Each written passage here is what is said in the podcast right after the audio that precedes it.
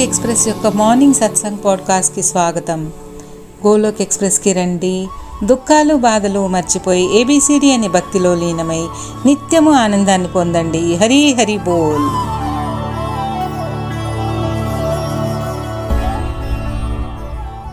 హరి హరి బోల్. జై శ్రీ రాధే కృష్ణ.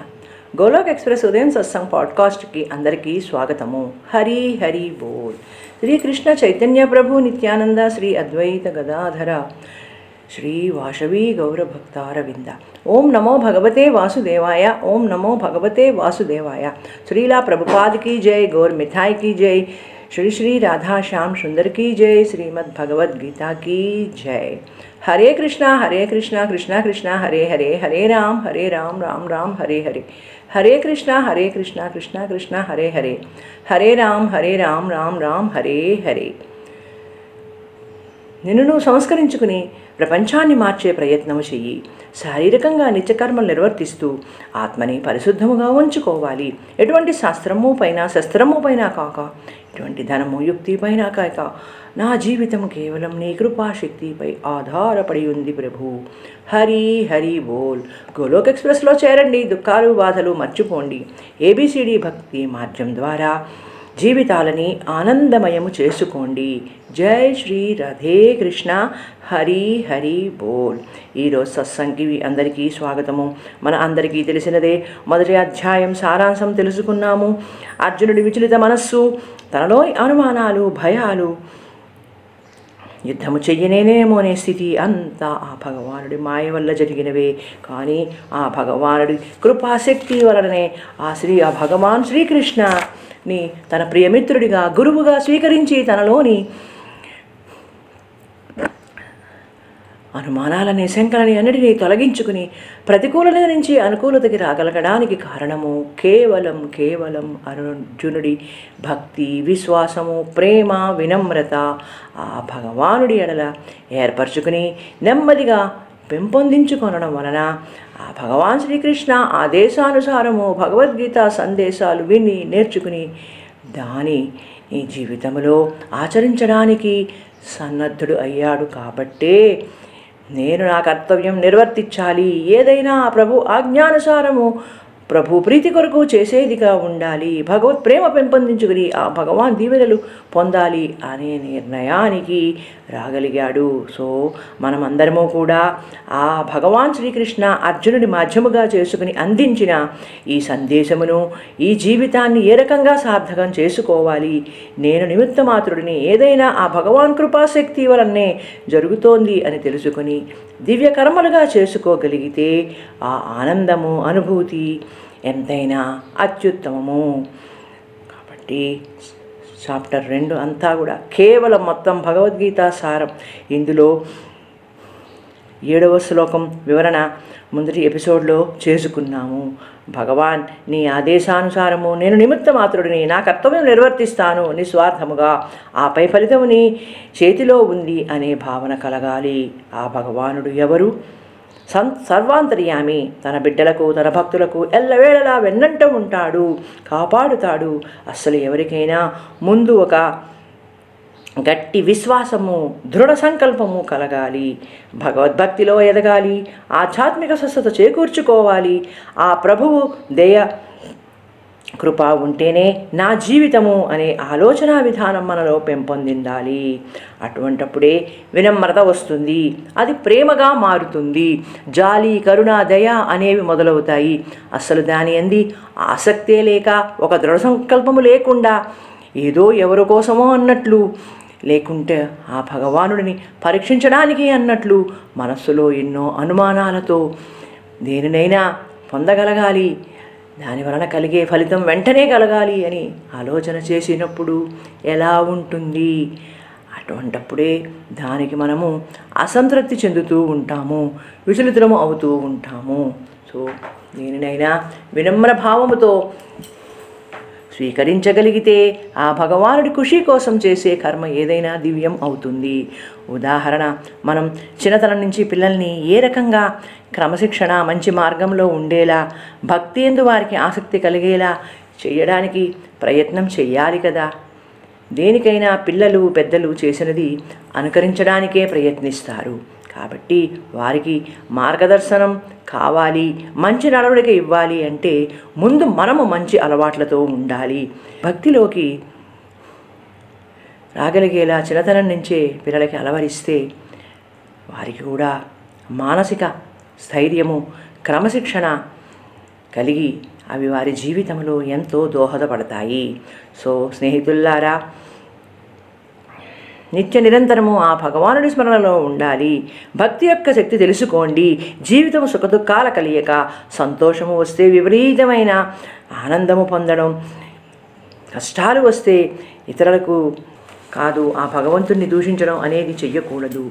కాబట్టి ఆ భగవానుని ఎప్పుడు ఓ ప్రభు నేను మూర్ఖుడిని అజ్ఞానిని నాలో ఉన్న ఈ బలహీనతలను విషయ వికారాలను తగ్గించి నీ శరణాగతిలో ఉండి శాంతియుత జీవితం గడపడానికి భక్తిలో ఎదగడానికి నాకు అల్లి వేళలా నీ దయాకృప నీ దీవెనలు కావాలి అని ప్రార్థించుకోవాలి.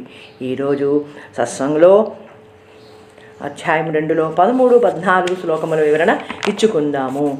పదమూడవ శ్లోకం దేహిన్నోస్మన్ యథా దేహే కౌమారం యవ్వనం జరా తథా దేహాంతర ప్రాప్తి ధీరస్త్రతరముహ్యతి ఈ జీవాత్మకు ఏ రకంగా అయితే బాల్యము కుమార కౌమారము యవ్వనము వార్ధక్యము ఉన్నట్లే మరి ఒక దేహప్రాప్తి కలుగును. ధీరుడైన వాడు ఈ విషయానికి మోహితుడు కాడు. ఓ కౌంతేయ విషయేంద్ర సంయోగము వలన శీతోష్ణములు సుఖదుఖములు కలుగుచున్నవి. అవి ఉత్పత్తి వినాశశీలములు అనిత్యములు అసత్యములు. కనుక ఓ భారత వాటిని పట్టించుకొనుకము. ఓ పురుషశ్రేష్ఠ దీనుడైన వాడు సుఖదుఖములు సమానముగా చూచును. అట్టి పురుషుని విషయేంద్ర సంయోగములు. మన దుఃఖానికి కారణం ఏమిటి అనేది అర్థం అయినప్పుడు మనకు వైరాగ్యం కలుగుతుంది. ఈ ప్రాపంచిక దునియాదారీ విషయాల వలన ఉన్న మోహం వలన ప్రతిదీ దుఃఖానికి దారి తీస్తుంది. ఇది ఒక ఆత్మ శరీరము కాదు అనేది తెలుసుకున్నప్పుడు అన్నిటి నుంచి విడివడడానికి దూరం జరగడానికి ప్రయత్నము చేస్తాము. దుఃఖం ఎందుకు కలుగుతుంది?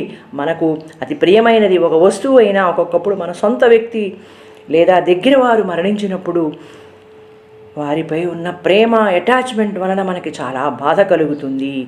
అయితే ఈ శరీరము మాత్రమే నాశనం అయ్యేది. ఆత్మ ఎప్పుడు శాశ్వతము ఒక శరీరం నుంచి ఇంకొక శరీరంలోకి ప్రయాణిస్తూ ఉంటుంది అనేది తెలుసుకోవాలి. ఎప్పుడు నాశము కానిది అనేది తెలిసినప్పుడు ఓహో పుట్టినవాడు ప్రతి ఒక్కడు మరణించుతాడు అన్నది ఆత్మ ఒక శరీరం వీడి ఇంకొక శరీరాల్లోకి ట్రావెల్ చేస్తుంది అంటే మనము ఇక్కడ దుస్తులతో పోల్చుకుందాం. ఎలా అయితే పాతపడిపోయిన జీర్ణమైపోయిన వస్త్రములను విడిచిపెట్టి మళ్ళీ మళ్ళీ కొత్తవి ధరిస్తామో ఆ రకంగానే ఈ ఆత్మ నశించిన శరీరం నుంచి విడివడి కొత్త శరీరంలోకి ప్రయాణము చేస్తుంది. ఎవరికి మరణము తథ్యము అని తెలిసినా దానిని ఆమోదించే స్థితిలో ఉండము. నాకు ఇంకా టైం ఉంది. నాకు ఎప్పుడైతే ఇలా నాకు ఎప్పుడు ఇలానే ఉండాలి యవ్వనంగా ఉండాలి అందంగా ఉండాలి ముసలితనం రాకూడదు రోగాలు వద్దు అనేది అన్నీ ఏమైనా మన చేతిలో ఉన్నాయా? అంటే మీరే ఆలోచించండి. మానవుడికి ఎక్స్పైరీ డేట్ ఎప్పుడు అన్నది ఎవరికీ తెలియదు. అందుకే ప్రతి క్షణమో విలువైనది గడిచిన ఒక నిమిషము కూడా తిరిగి రాదు. అనే సంగతిని మనం గ్రహించుకున్న నాడు బెటర్ లేట్ దాన్ నెవర్ అని తెలుసుకుని ఈ భక్తి మార్గంలోకి వచ్చి మనకు కలిగిన జ్ఞానాన్ని ఆ భగవానుడి శరణాగతిలోకి వచ్చి భగవాన్ నేను నిమిత్త మాత్రుడిని నీ ఆదేశానుసారము ఈ జీవితాన్ని గడపడానికి నేను సిద్ధము. నిష్కర్మ చేసి నీవు ఇచ్చే ఫలితాన్ని తీసుకోవడానికి నేను సిద్ధము అనే నిర్ణయంతో ఉండాలి. అయితే కేవలం మనకి ఒక ప్రాపంచిక వ్యామోహము అనుబంధాల వలన అది అనుకున్న లెవెల్లో లభించకపోతే డిప్రెషన్ ఫ్రస్ట్రేషన్ డిస్సాటిస్ఫాక్షన్ డిసప్పాయింట్మెంట్ అనేవి కలుగుతాయి. ఉదాహరణం ప్రతి ఒక్కరికి కూడా జీవితంలో ఎక్కడైనా పుట్టడం పెరగడం వివాహం పిల్లలు సంసారం ఉద్యోగం పెద్దదైనా చిన్నదైనా అలానే ఇల్లు సొంతదైనా అద్దె ఇల్లు అయితే నాకు సొంత ఇల్లు లేదు అనే బాధ. చిన్న ఉద్యోగం చేస్తూ ఉంటే ఇంకా పెద్ద ఉద్యోగంలోకి వెళ్ళాలి.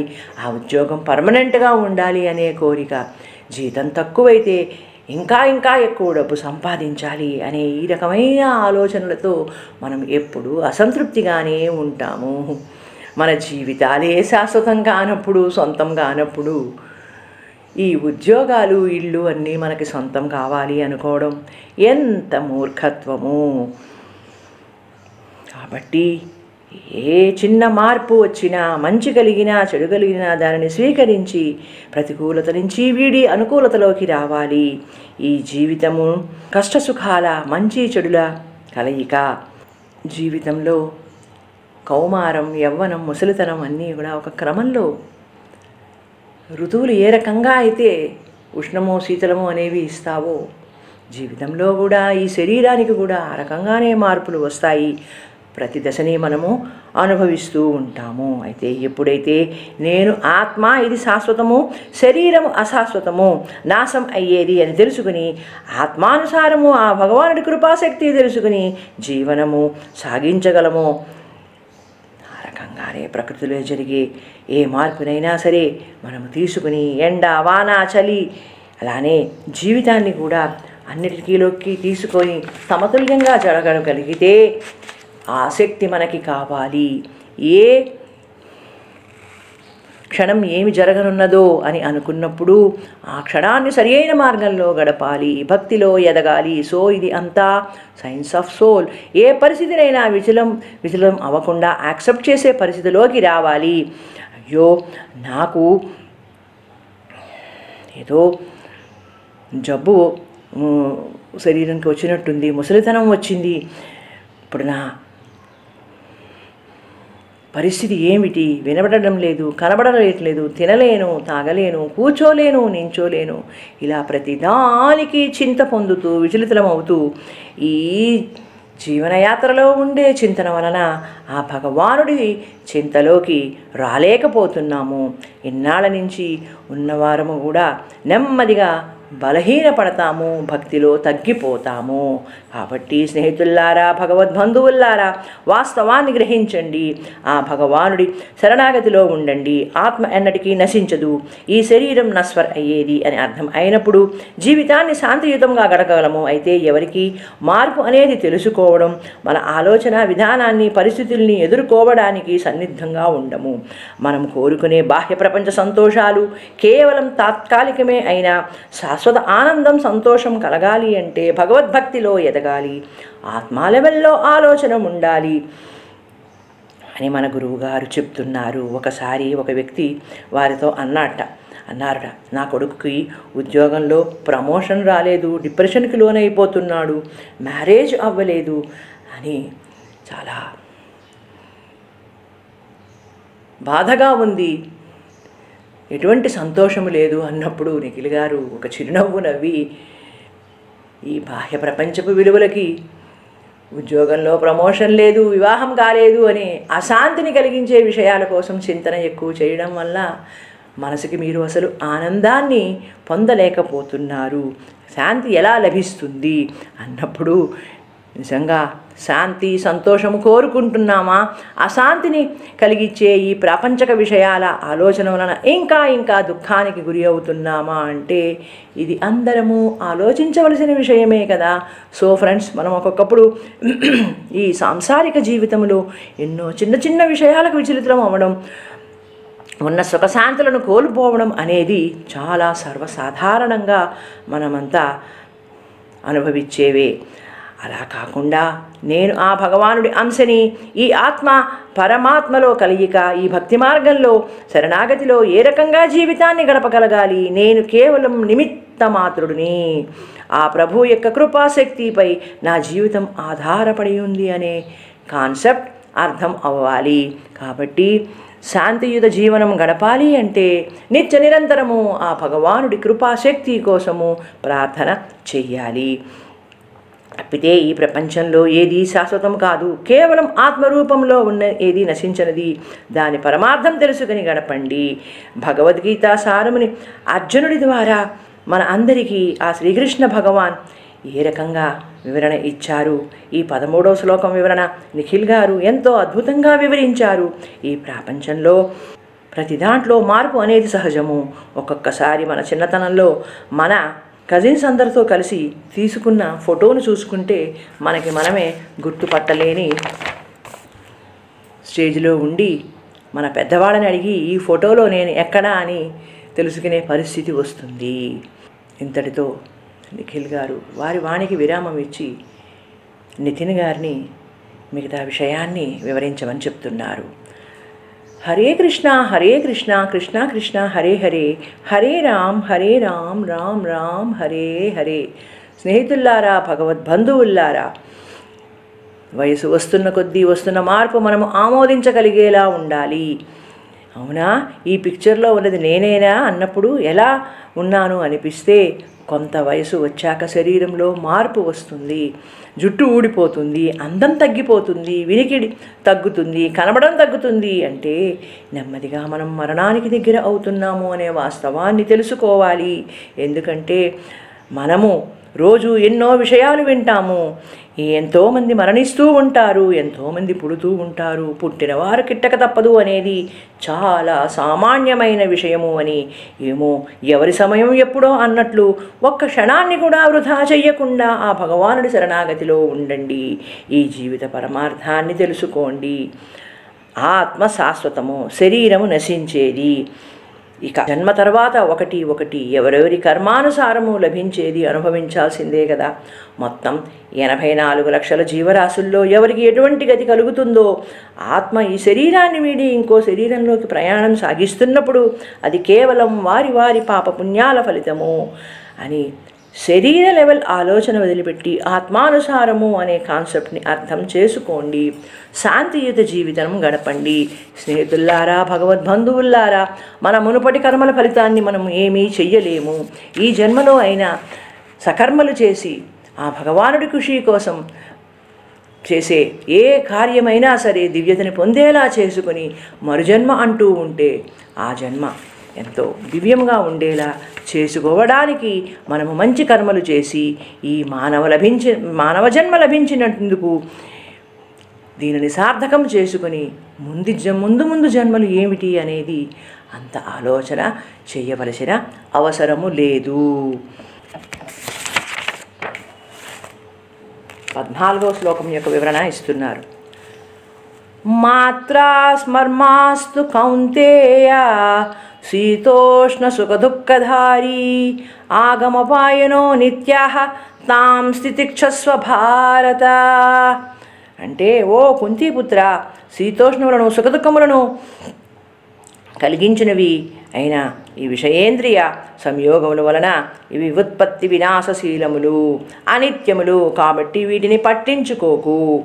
ఏలననా ఓ పురుష శ్రేష్ఠ ధీరుడైన వాడు సుఖ దుఃఖాలను సమానముగా చూచును. ఎటువంటి విషయేంద్రములు విచితులు చెయ్యవు అతడే మోక్షము పొందడానికి అర్హుడు. మనమంతా ఇక్కడ అర్థం చేసుకోవలసిన విషయం ఏమిటంటే సుఖదుఖములు శీతోష్ణములు వంటివి. ఋతువులు మారినప్పుడు కొంత సమయం వేడి కొంత కాలం శీతలము అనేది ఈ ప్రకృతి లక్ష్యము.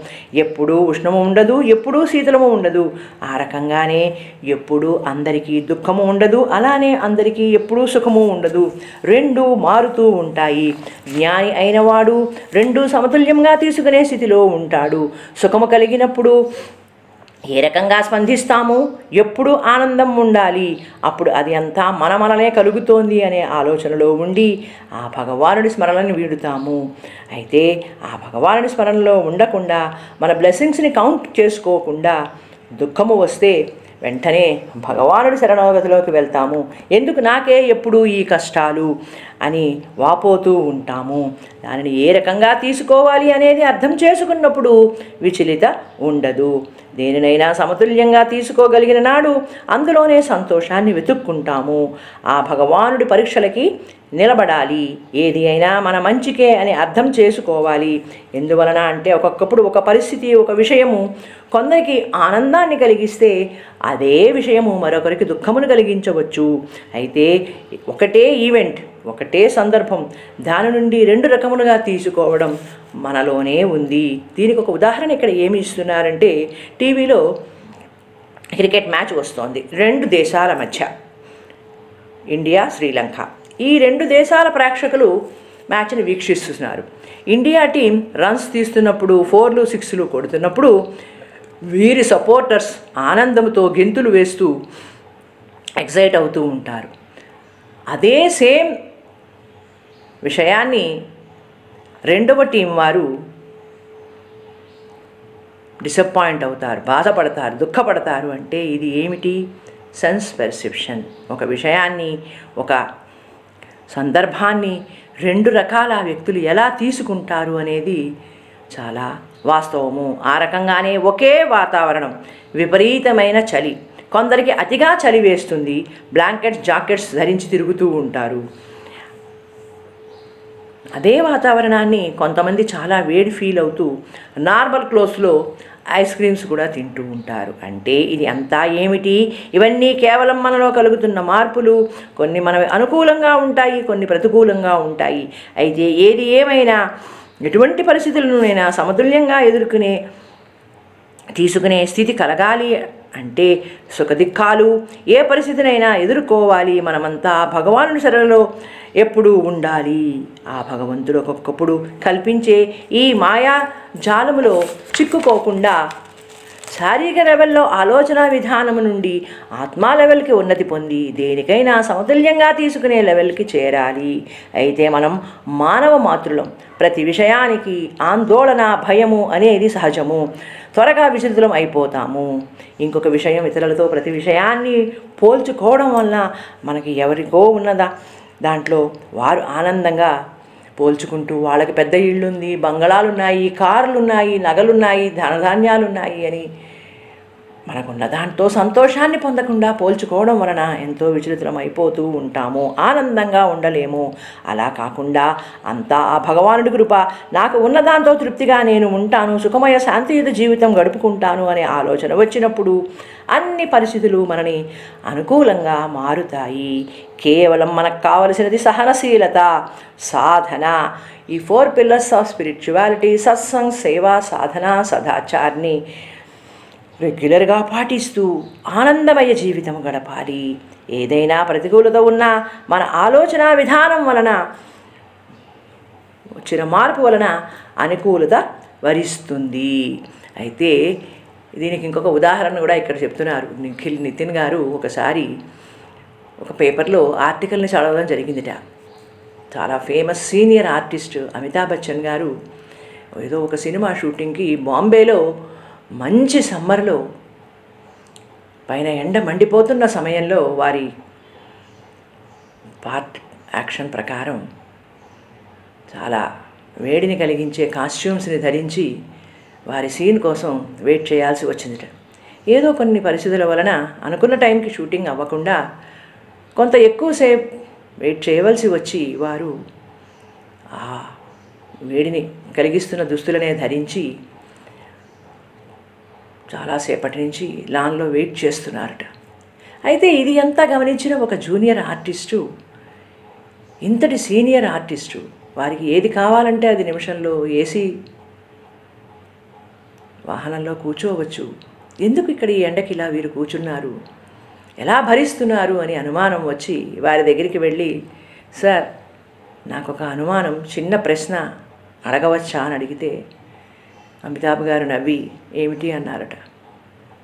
ఈ బాంబేలో ఇంత మండుటెండలో ఇంతటి వేడిని పుట్టించే కాస్ట్యూమ్స్ని బట్టలని ధరించి మీరు ఏ రకంగా భరిస్తున్నారు సార్? అని నాకు అనిపించింది అంటే అది అంతా నా ఆలోచన. నాకు చాలా వేడిగా ఉంది అనిపిస్తే వేడి అనిపిస్తుంది ఏమీ లేదు. నేను చాలా నార్మల్గా ఉన్నాను అనిపిస్తే నార్మల్గా అనిపిస్తుంది.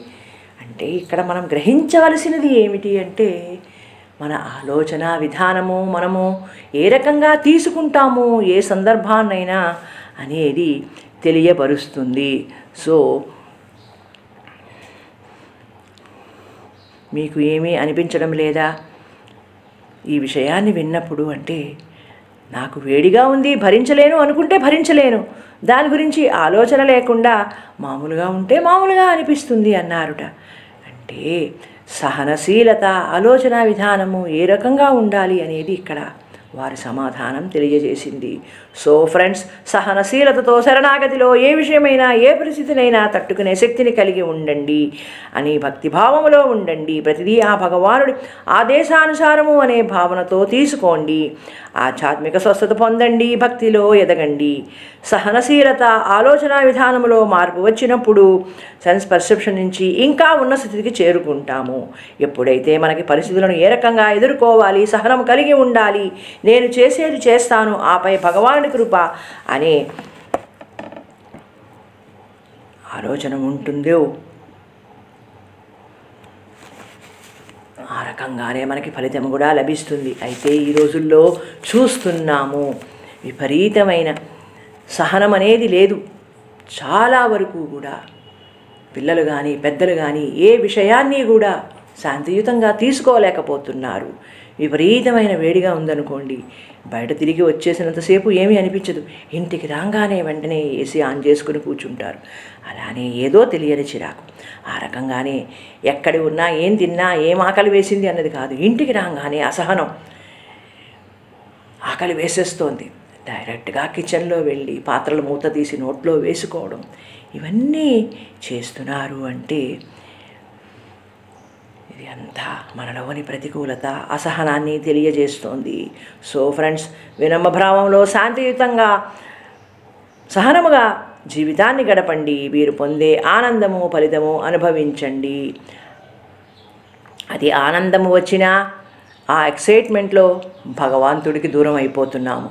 అలానే అతి దుఃఖం వచ్చినా ఆ దుఃఖాన్నే తలుచుకుంటూ భగవంతుణ్ణి లేకపోతే మన దుఃఖానికి ఇతరులు కారణమని నిందిస్తూ కూర్చుంటాము కాబట్టి ఏ రకమైన పరిస్థితినైనా విచలితులము కాకుండా సహనశీలతతో ఎదుర్కొని జీవితాలని శాంతియుతంగా గడపండి.